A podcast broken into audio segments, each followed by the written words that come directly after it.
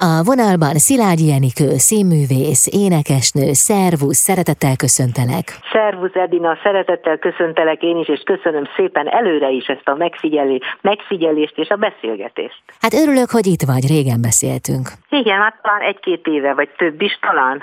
Hát most ezt meg nem mondom, minden esetre Igen. itt volt az ideje. Ráadásul most Igen. van egy különleges apropója is, hiszen holnap este francia sanzon estet adsz a Klebersberg kastélyban. Kik lesznek azok a művészek, akiktől idézel?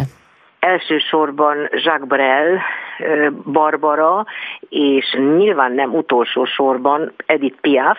Ezen kívül egy olyan dal is elhangzik, amit nekem írtak Párizsban, a Picasso örökkévalóság, L'éternité Picasso, és egy nagyon szép Kurt Weill dal, a Yukali, amely dalnak a hangulata nagyon-nagyon szépen kapcsolódik a Jacques Brel, az Edith Piaf és a Barbara sanzonjaihoz.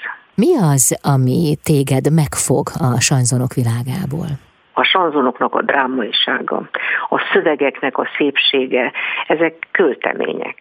Nagyon sok sanzonénekes, Jacques Brel is, Barbara is, Leo Ferré, Brassens, nagy költők verseit zenésítették meg, és tulajdonképpen a francia sanzon az irodalmi szövegeknek a, a, a mondhatnám ezt a kifejezést, hogy az irodalmi szövegek legértékesebbjét válogatták ki és megzenésítették. Tehát ezekre a sanzonestekre abban az időben, amikor beindult ez a nagy-nagy sanzonlátogatás az, az értelmiségi körökben, a sanzonestek látogatása értelmiségi körökben, hát ugye Sartre, Camus, olyan szerzők voltak jelen, olyan festőművészek, mint például Picasso, tehát ezeket az embereket érdekelte ez a fajta zene, ez a fajta szöveg és ez a fajta előadásmód. Ugye Edith Piafnak rengeteget írt Jean Cocteau, aki szintén egy nagy nevű költő, csodálatos képzőművész.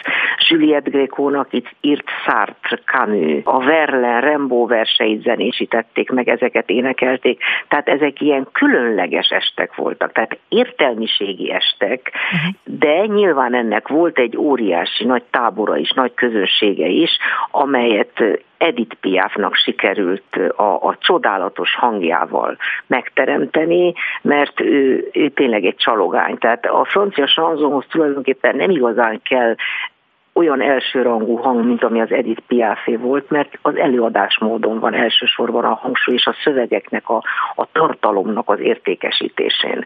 Viszont Edith Piafnak sikerült a jóisten ajándékaként egy olyan hanggal rendelkezni, és egy olyan gyönyörű lélekkel és szellemiséggel, hogy mind a három összejött. Egy csodás hang, ami, ami tényleg megborzongató, ha az ember hallgatja, és fantasztikus az előadás módja. Edith Piaf egy nagyon jó színésznő is volt emellett, de hát ő ez tényleg egy egyedi példa.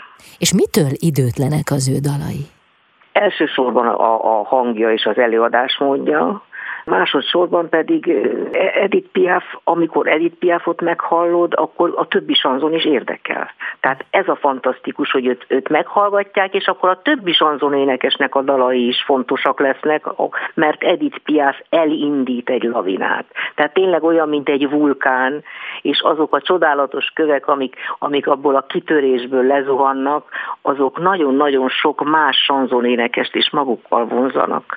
Tehát ezt most pozitív értelem értelemben mondom, nyilván nem pusztító értelemben, hogy, hogy azokra az emberekre is odafigyelnek. Hát Jacques Brel is rajta nőtt föl az ő művészetén, a, Barbara nagyon-nagyon fontos volt Charles Aznavournak, Yves Montannak, Gilbert Becónak az Edith Piaffal való találkozás, mindenkit inspirált, a fiatalokat, a fiatal zeneszerzőket, a fiatal szövegírókat, és Charles Dumont, aki csodálatos dalt írt neki, ugye a Non örökre törjen, Georges Moustaki, ki, aki egy ragyogó énekes volt, de elsősorban zeneszerző szövegíró, hát hogyha nincs Mustáki, akkor nincs Milord, ugye?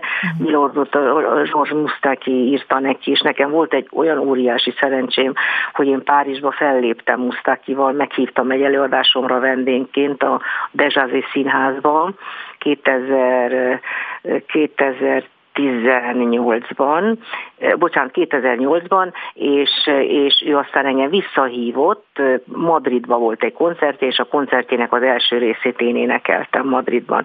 Úgyhogy én még tudtam találkozni azokkal az emberekkel, akik személyesen ismerték Edith Piafot. Úgy, mint Roger Puy például, aki engem kísérőként kísért, zongora kísérőként kísért Párizsban, nagyon sok koncertemet, ő is dolgozott Jacques Brellel, Jacques Brel kísérte. Akkor találkozásom volt Juliette Grékóval, az André Malraux családdal, tehát csodálatos galériákban is léptem föl, tehát olyan, most az életemnek szerves része lett valóban. Húsz évig énekeltem rendszeresen a színházi munkám mellett, és most már ritkábban, ugye, mert most már tanítok az egyetemen az SZF-én művészi beszédet, prózai szerepeket is játszom, és, és, és erre kevesebb idő van, de soha nem fogom letenni a, a lantot, csak amikor muszáj lesz. Hmm.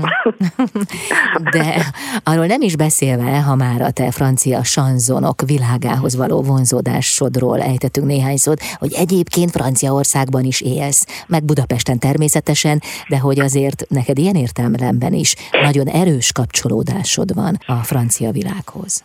Nekem ez már, ez, ez Erdélyben, ugye Románia egy, latin nyelvterület, és e, ezen belül ugye ott van Erdély, akik e, hála Istennek nem voltunk elszigetelve ettől a kultúrától, és hogy én perfektül beszélem anyanyelvi szinten a román nyelvet, ez nekem nagy segítség volt, hogy meg tudtam tanulni más latin nyelvet is, a franciát, és Franciaországban éltem, tehát mai napig e, van kötődésem, természetesen, de 16 évig ott éltem, és, és, és, és dolgoztam, és a szakmámban dolgoztam. És, és nyilván, hogy ez a kötődés ugye az irodalomhoz, a, a kultúrához, mégiscsak Európa kulturális központja, ugye a forradalmukkal megváltoztatták Európának az arculatát, csodálatos költőik, nagyszerű zeneszerzőik, pesgő társadalmi élet mai napig, és, és a képzőművészetük is ragyogó, és hát természetesen, hogy mindig, mindig nekem ott volt az összehasonlítás, hogy a mi magyarjaink és a franciák, tehát a, a kulturális életet soha nem szabad összekeverni a politikával, tehát a kultúra az egy szent dolog. Ó, hát én az, nem is erre gondoltam. Az persze, és bennünket össze kell kössön, tehát a kultúra az egy híd a lelkek és a szellemek között. Mm. Most pénteken pedig francia ested lesz, tehát a Klebersberg kastélyban. Lehet, hogy nem hangsúlyoztam eléggé a címét, himnusz a szerelemhez. Na de a címét talán nem annyira, hogy azért ez a szerelemről szól, ez a koncert. Igen, a szerelemről, a szeretetről, a barátságról, a hitről, az összetartozásról, a bizalomról. Tehát ebben nagyon-nagyon sok minden van, ugye drámai hangvételű, igazán vidám, nagy vidám, vidám sanzonokat nem nagyon ismerünk. Tehát ez, ez az érdekessége, hogy nagyon közel áll a színházhoz a sanzon. Uh-huh. Tehát egy drámai hangvételű, nagyon, ami valamelyik tempós, meg ritmusosabb, az ennyire 192 vidām. Uh-huh. Tehát általában, általában drámai hangvételű. Sorsok elevenednek meg a sanzomba. Tehát sorsokat kell elmesélni három perc alatt. Néha egy élet van abban a három szakaszban, ugye? Egy egész élet. Uh-huh. Ez a szépsége. Nagy kihívás.